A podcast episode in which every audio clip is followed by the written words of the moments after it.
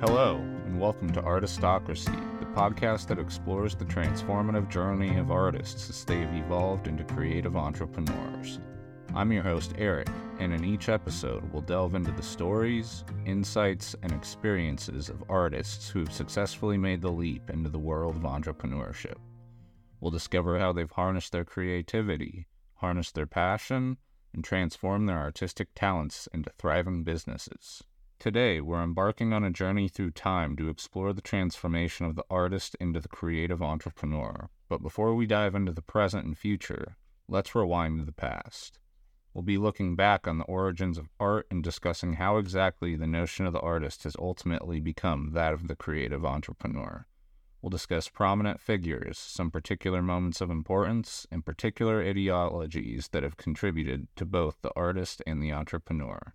But before we begin our journey back in time, let's take a moment to reflect on the idea of what art is. When we talk about art, what immediately comes to mind? Paintings, sculptures, music? The truth is, art encompasses so much more than what we can see and touch. It's a reflection of our inner thoughts, emotions, and the human experience itself. Art is a medium through which we communicate, a way to express the inexpressible, and a means to connect with others on a profound level. It's not confined by boundaries, rules, or conventions. Art knows no limitations. It's about pushing boundaries, breaking free from constraints, and inviting the audience to explore new perspectives. Think about a beautiful piece of music that resonates deep within your soul, or a painting that speaks to your heart even though you might not fully understand the artist's intention. That's the power of art. It transcends language and connects us in ways we can't always explain. Art challenges us to see the world through a different lens and invites us to question, to wonder, and to feel. It celebrates the diversity of human experiences, cultures, and emotions. It can be a protest, a celebration, a story, or a memory captured in time.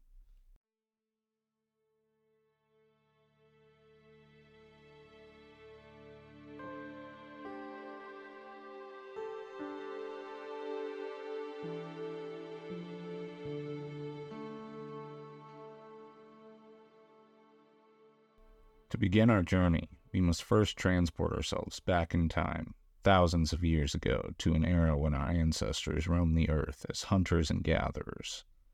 This was the Neolithic period, a pivotal time in human history.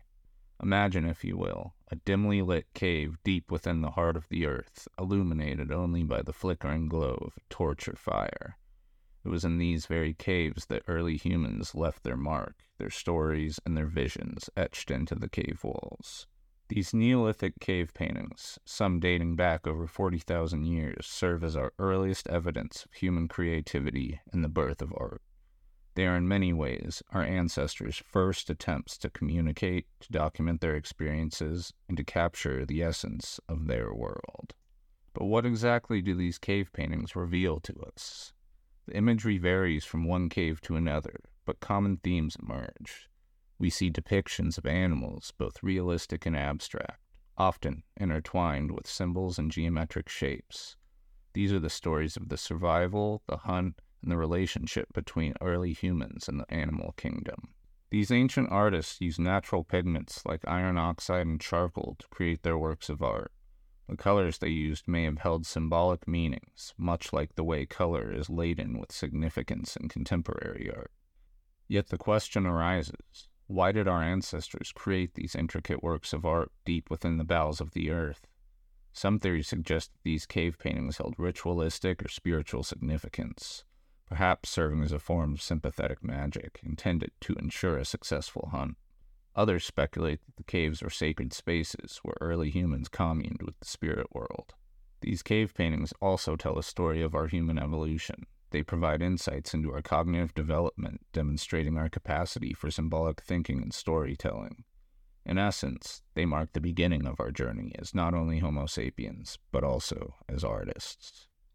As we stand in awe of these ancient masterpieces, it's important to acknowledge that these Neolithic artists were the true pioneers of artistic expression. Their work laid the foundation for the rich tapestry of art that has evolved throughout human history.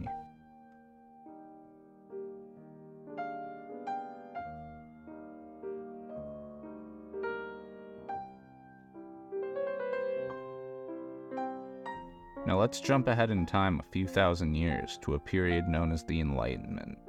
The Enlightenment, which reigned from the late 17th century until about 1815, was a time when the notion of the artist had yet to fully emerge. Back then, artists were still perceived as craftsmen who honed their skills under the tutelage of a master in a workshop. They would tirelessly practice until they achieved proficiency, much like Malcolm Gladwell's famous 10,000 hour rule, which states it takes about 10,000 hours to achieve mastery in any certain skill. Most of the work commissioned during this period came from nobles and aristocrats, and artists often occupied the lower middle class of society.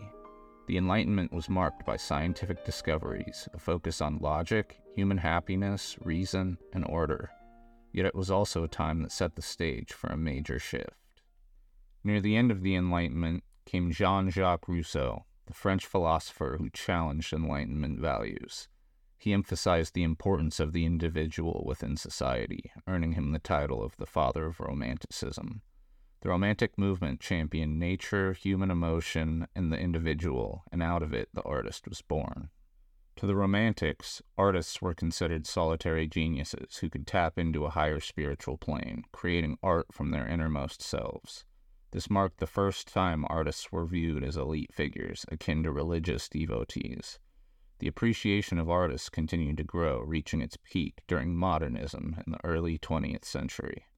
In the modernist era, artists were seen as cultural and intellectual aristocrats, shaping culture and society with their vision, but this power dynamic began to shift after World War II as media industries like film, music, and fashion rose to prominence. These industries acted as mediators between artists and the market. The institutionalization of arts and media and gatekeeping practices restricted access to the means of creation. Many artists had to find stable income by taking on teaching positions, and the age of the professional artist emerged as a transitional phase. With technological advancements like television and film replacing older art forms, the concept of the creative entrepreneur began to emerge. Some artists chose to engage directly with the marketplace and consumers instead of relying on the media industries.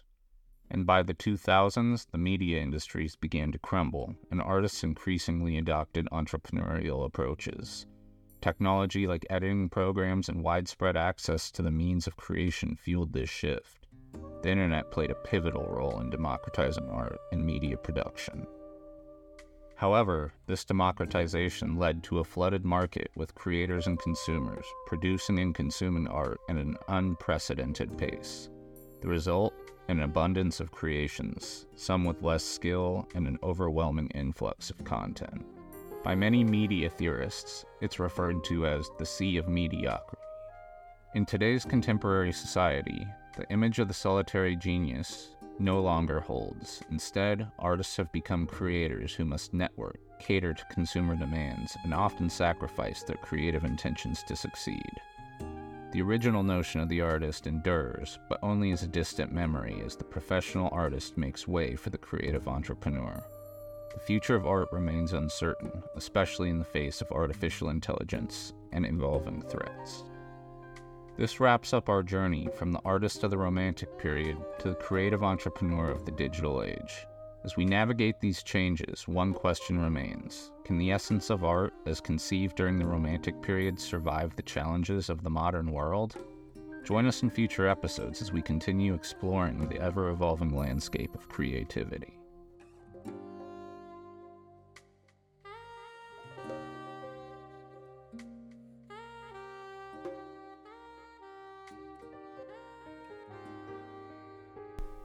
Thank you for listening to Artistocracy. Again, I'm your host, Erik, and I hope that you join me for our next episode. If you enjoyed the show, follow me on Instagram at ArtistocracyPod. Thanks again.